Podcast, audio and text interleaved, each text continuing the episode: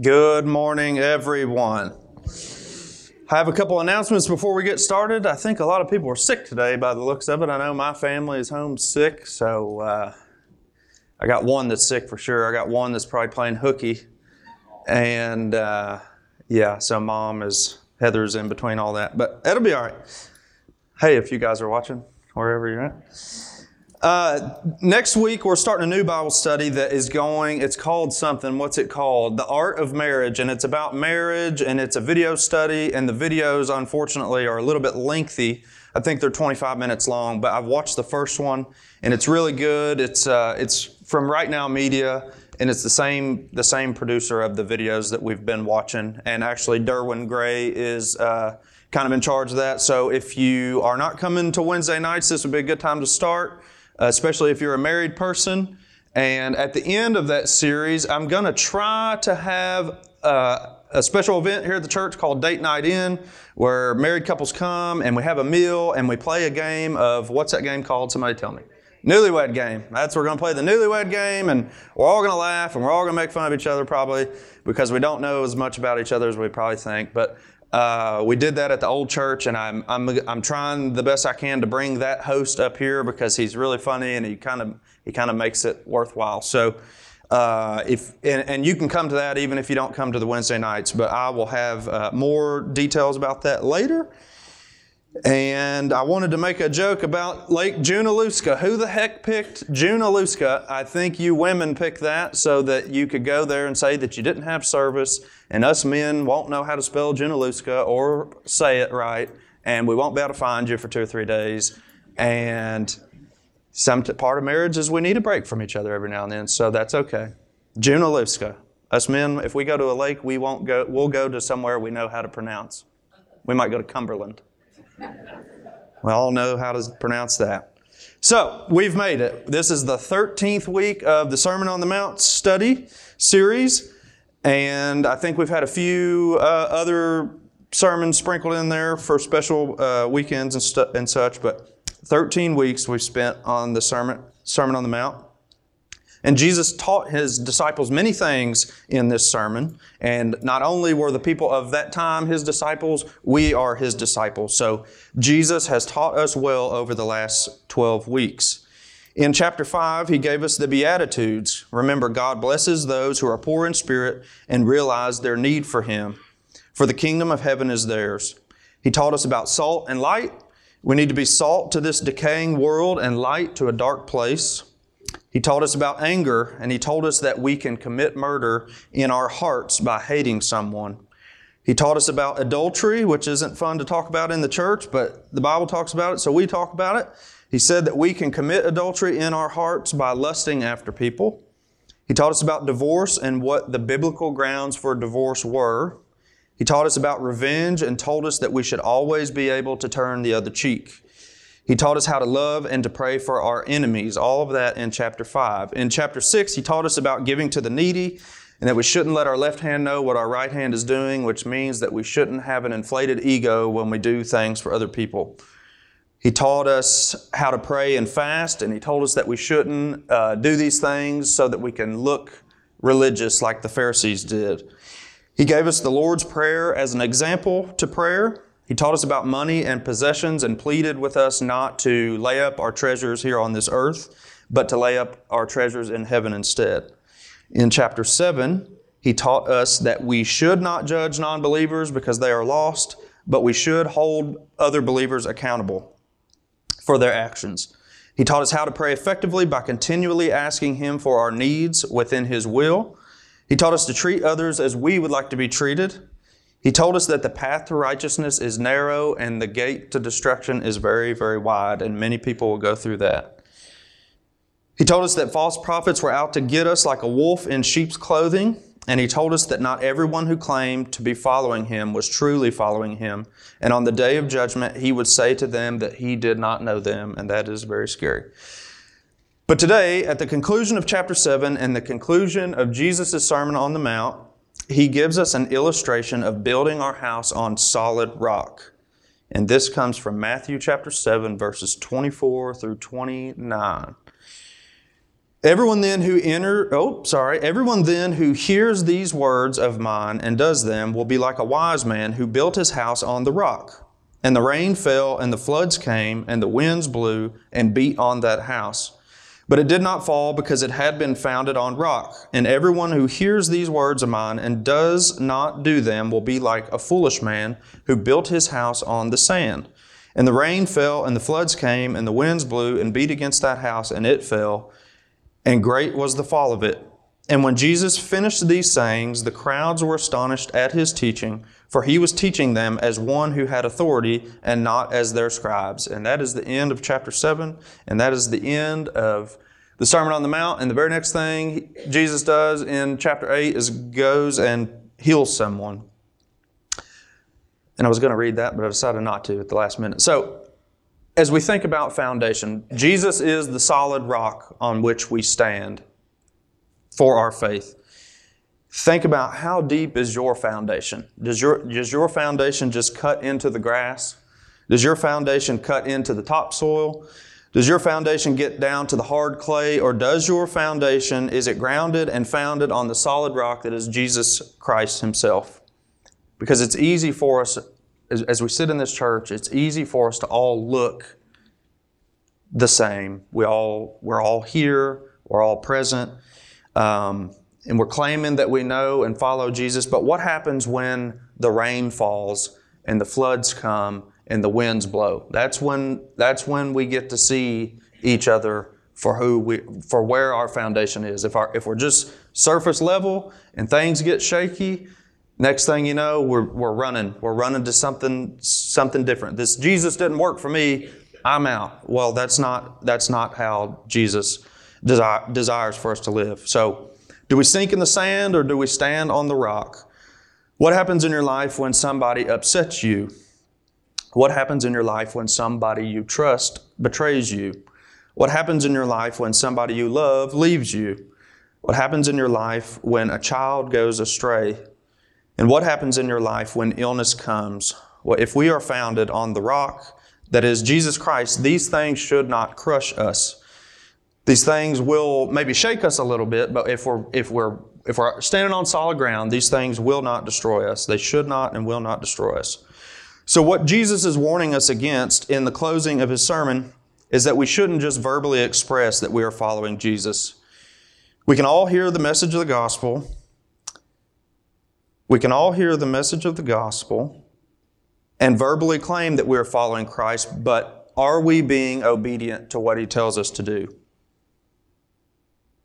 Simply saying that we are following Christ doesn't mean that you are, we are seeking to obey him. Obedience comes from our obedience and our faith in Christ comes from the Word of God. So if we're not being obedient to the Word of God and what it tells us to do and how to live our life, we're, on, we're standing on shaky ground.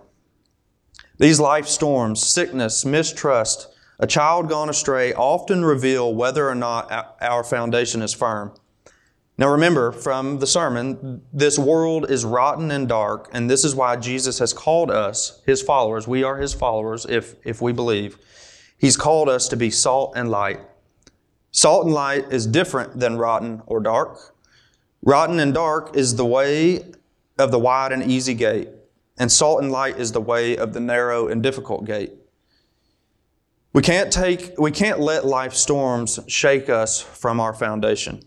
And the way I look at it, we have in this world, we have a couple of options. We can put our faith in nothing, which we see people do. We can put our faith in mistruths that the world offers, you know, health and wellness, and if you take care of yourself, you'll be all right, and if you work hard, you'll get all the things you want. Those are those are lies from the world. We can be religious like the Pharisees, which we see happen also, or we can have true faith in Jesus Christ and stand firmly on the rock solid foundation that He has set before us. So, salt or decay, light or dark, narrow or broad, rock or sand. This entire sermon, Jesus has con- contrasted, contrasted, is it contrasted, contrasted? Lake Junaluska? I don't know. This entire sermon, Jesus has contrasted good versus bad, light, dark, salt, rot, rock, sand. And when Jesus finished these sayings, the crowds were astonished at his teaching, for he was teaching them as one who had authority and not as their scribes. So the crowd was amazed with Jesus because they could see that he was authoritative. Well, what told them that, that Jesus was authoritative?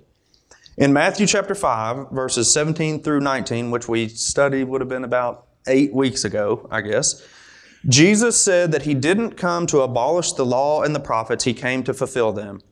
It's easy to hear that bit of information and kind of just let it float over your head, but he said he didn't come to abolish the law and the prophets, he came to fulfill them. What does that mean?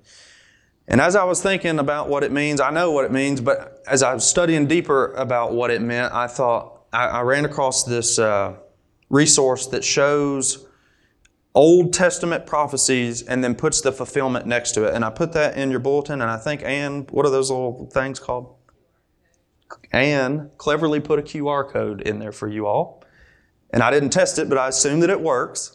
But if not, there's a hyperlink, and there's 55 prophecies and 55 fulfillments in that um, in that resource. And I've chosen 11 of them just to go over quickly. And uh, it's just we don't often unless you have a resource in front of you, well, your, your notes would your notes would direct you in your Bible where to go. But if it's spoken in the Old Testament and it's fulfilled in the New Testament, most likely at the bottom of your study Bible, it'll show you where it comes from. But but this resource compares the two. It shows the prophecy and it shows where it was f- fulfilled in the New Testament. So the first one is that the nations will be blessed through Abraham's lineage. And we're talking about this as we think about the very last verse of uh, chapter 7.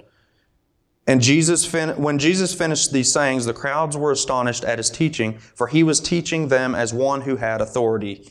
So, this whole time that we're going over these prophecy and fulfillment, think about Jesus being authoritative. I'm telling you these prophecies and fulfillments to show you why Jesus had authority and why the crowd was amazed that he had, that he had this authority. these prophecy and fulfillment should answer the authority of Jesus. So the first one is the nations will be blessed through Abraham's lineage.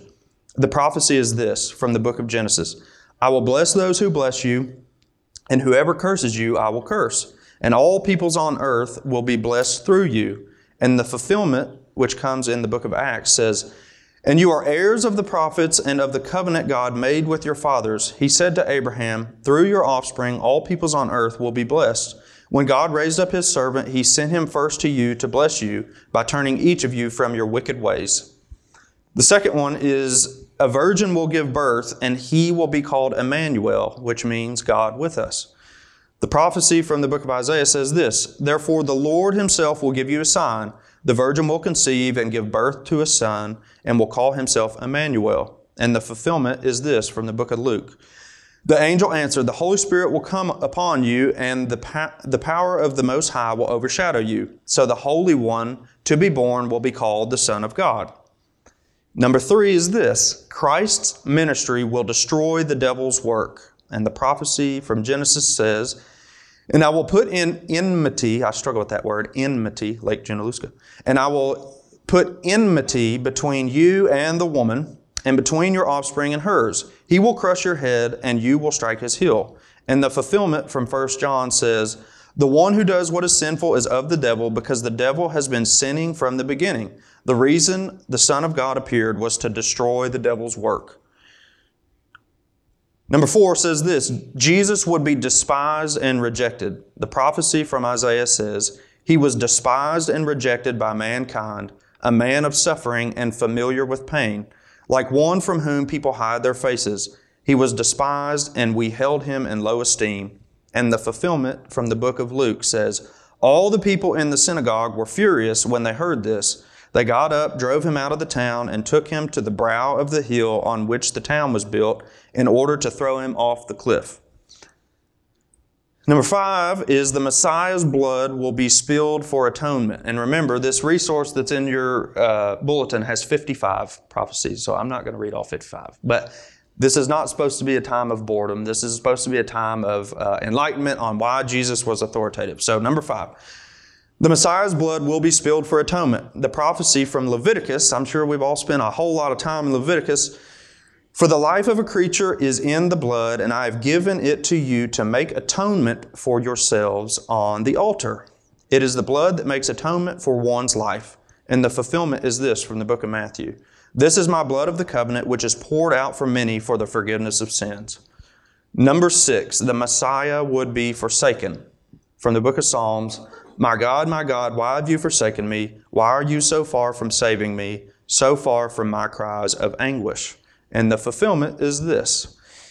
From the book of Matthew, about three in the afternoon, Jesus cried out in a loud voice, Eli, Eli, lema sabachthani. I had to practice that one, which means, My God, my God, why have you forsaken me? Number seven says they would pierce Christ's hands and feet. The prophecy is this from Psalms Dogs surround me, a pack of villains encircles me, they pierce my hands and feet. And the fulfillment from the book of John is these things happen so that the scripture would be fulfilled. Not one of his bones will be broken. And as another scripture says, they will look on the one they have pierced. Number eight, they would cast lots for Jesus' clothing. And casting lots is sort of like rolling dice. They're kind of gambling for Jesus' clothing. We're Baptists, we can't gamble, but they were casting lots. The prophecy is this from Psalm chapter 22 They divide my clothes among them and cast lots for my garment. And the fulfillment from the book of John says, When the soldiers crucified Jesus, they took his clothes, dividing them into four shares, one for each of them, with the undergarment remaining. This garment was seamless, woven in one piece from top to bottom. Let's not tear it, they said to one another. Let's decide by lot who will get it. This happened that the scripture might be fulfilled that said, They divided my clothes among them and cast lots for my garment. So this is what the soldiers did. I hope we're starting to understand that Jesus is the final authority. We see all these things in the Old Testament that are fulfilled in the New Testament. We've got a few more. Number nine, the Messiah will cry, Into your hands I commit my spirit. The prophecy from Psalm says, Into your hands I commit my spirit. Deliver me, Lord, my faithful God. I think I said command and I meant to say commit. Into your hands I commit my spirit. Deliver me, Lord, my faithful God. And the fulfillment from the book of Luke is Jesus called out with a loud voice, Father, into your hands I commit my spirit. When he had said this, he breathed his last. Number 10, the Messiah's resurrection predicted from the book of Psalms I will not die but live and will proclaim what the Lord has done. But the Lord has chastened me severely but he has not given me over to death. And the fulfillment in Luke is in their fright, the women bowed down with their faces to the ground, but the men said to them, Why do you look for the living among the dead? He is not here, he has risen. Remember how he told you while he was still with you in Galilee, the Son of Man must be delivered over to the hands of sinners, be crucified, and on the third day be raised again. And the final one that I chose out was that I chose was the Messiah will pour out his spirit from the book of Isaiah, the prophecy says, For I will pour water on the thirsty land and streams on the dry ground. I will pour out my spirit on your offspring and my blessings on your descendants. And John chapter 16, verse 7 is the fulfillment that says, But very truly I tell you, it is good it is for your good that I am going away. Unless I go away, the advocate, which is the Holy Spirit, will not come to you. But if I go, I will send him to you. So all of that was to say that Jesus was authoritative in his speaking because he is the authority. He was the authority. He was the plan from the very beginning. If we go back to Genesis, we see Jesus. If we go back to Isaiah, we see Jesus. If we're in the Psalms, we see Jesus. And then Jesus goes to the Mount, the Sermon on the Mount, delivers the message from chapter 5 to 7 to his disciples as the fulfillment to the law and the prophets, which is, it's just exciting. All that time goes by, and the Israelites are just lost as lost can be, and they're trying to do these things, and they're getting frustrated, and finally God says, Let me send my son. I've been telling you this whole time I was sending him, and here he is. And he and he sat in front of them that day. Could you imagine having been sitting there listening to him talking and just to just to feel that presence. There's times in our lives where we really feel the Holy Spirit moving. We really feel the presence of God. But could you imagine sitting in front of Jesus and listening, listening to him teach? When Jesus finished these sayings, the crowds were astonished at his teaching, for he was teaching them as one who had authority and not as their scribes. So he had authority because he was and is the final authority, and he always has been. And this is why the people were amazed with him. And that's why I'm amazed with him. And I hope that you all share that amazement with me. And just studying these fulfillment or these prophecies and fulfillments, it's been a good reminder of the importance of the Old Testament. We don't, I don't gravitate towards the Old Testament. The New Testament's easy to read, it's easier to read. We see Jesus, uh, we see uh, the time they're living in is more relatable to the time that we're living in. And you go back to the Old Testament stuff and it seems sort of uh, different. But all that stuff was important. And we see that all of these prophecies and promises were fulfilled in Jesus, the coming Messiah. And the Bible was written by 40 authors on three continents over a 2,000 year period of time with perfect consistency in its message. That Jesus' death, burial, and resurrection was ordained by the Father, and it all counted for us, which is just amazing. You think about that 40 authors, three continents, 2,000 year period of time. All these Old Testament prophecies, people actually lived through that People were there the day that Jesus spoke, and we're still here today talking about it. And, and, and many of us have dedicated our lives to the teachings of Jesus. And that's what He wants for our lives. Nothing else in this life is as pure as the Almighty God that we serve. Nothing else in this life comes close to the promises of God. And it's easy for me to sit here and say that, but we all go through really hard times. And that's where the church, the biblical church, comes together, walks alongside each other, point, continually points each other to Jesus. And that's going to be our next series is the biblical church. What does a biblical church look like? What are we doing right? What are we doing wrong? What do we need to do? Um, what, what has the church done in the past that was wrong? We're going we're going to dive into that stuff. But we, the church, are here to serve the Almighty God, the God from Isaiah, the God from Genesis, the God from Psalms, the God who spoke on the mountaintop to his disciples and told them all this. You know, blessed are the poor in spirit, for the kingdom of heaven will be theirs. We are disciples of Christ, and we we've got to live it out. We've, we, we, we were talking this morning uh, about a lot of things that are going on in this country, and I don't, and, and in the world, and this world is dying. This world is it's a bad, bad place. We see this in Scripture.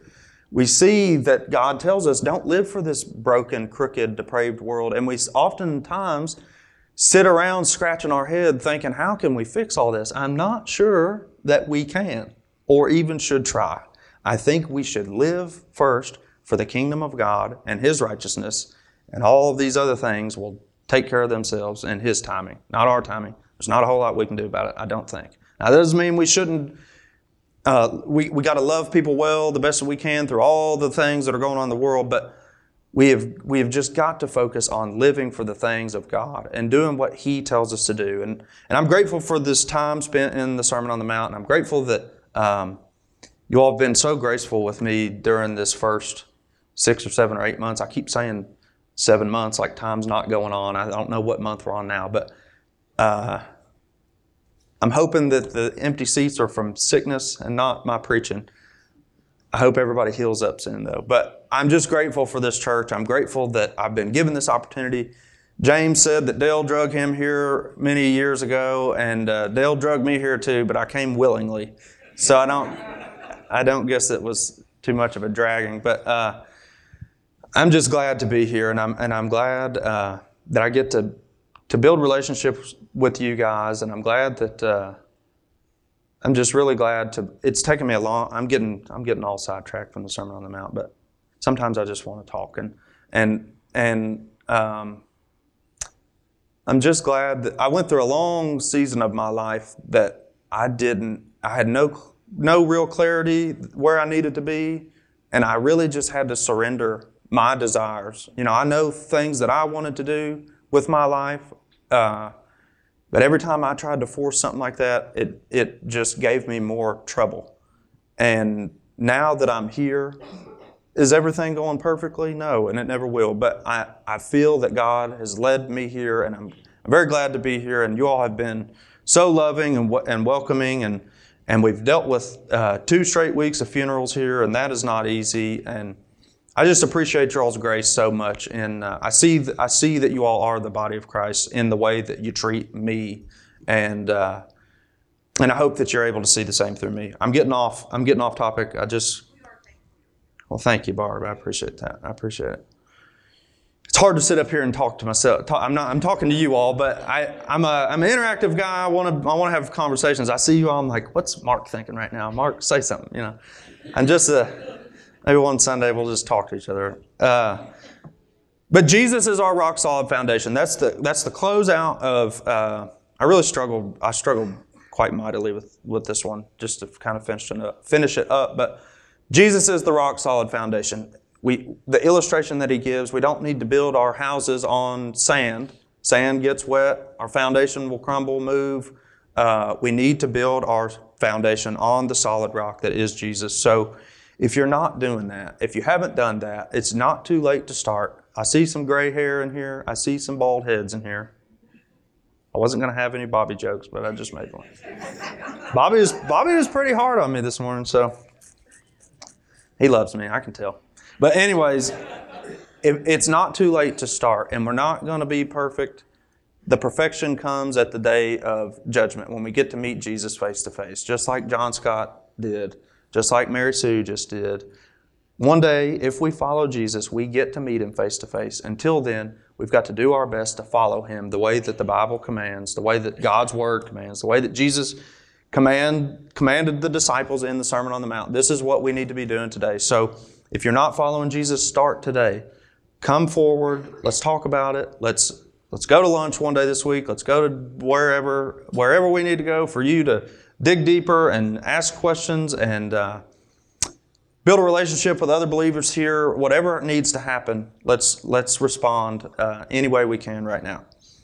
Heavenly Father, I'm grateful for this church. Uh, it's a, there's grace-filled people here, and I need that because I am an inexperienced preacher, pastor, man. I am just one man, and I am only capable of so much. And getting up here week after week is a great blessing, but it's also not the easiest thing to do. And I am just, I'm very humbled that you've put me in this position to be able to do this, and that you've given me the health to get up here, uh, that I'm able to to stand and preach and teach. And more than anything, I'm grateful that I'm just, I'm able to build genuine relationships with the folks here. That uh, I really f- I feel their love, and I hope. Uh, sometimes I'm not the greatest at showing my love and appreciation, but I hope that it's um, I hope that it's felt. I hope that it's felt on their end as well. So. Lord, I just pray that if there's anybody in this room that doesn't know you, that uh, they would begin to take that relationship with you very seriously because it is the solid rock on which we stand, and anything else is just blue river mud. It's just a knee deep, stinky mess. So, Lord, I just pray that we all do whatever we have to do to build our foundation on the rock that is your name, even if that means that we have to humble ourselves and confess areas of sin in our life that we're struggling with. Uh, a lot of times, getting honest about how wretched we are is the best thing that we can do. Your word says, Blessed is the poor in spirit. And the poor in spirit means when we know that we are wretched and we need you, that's you've got us right where you want us. So I just pray that if somebody in this room is, is feeling down and out, that, uh, that today is the day that they begin to follow you. And I pray these things in Jesus' name. Amen.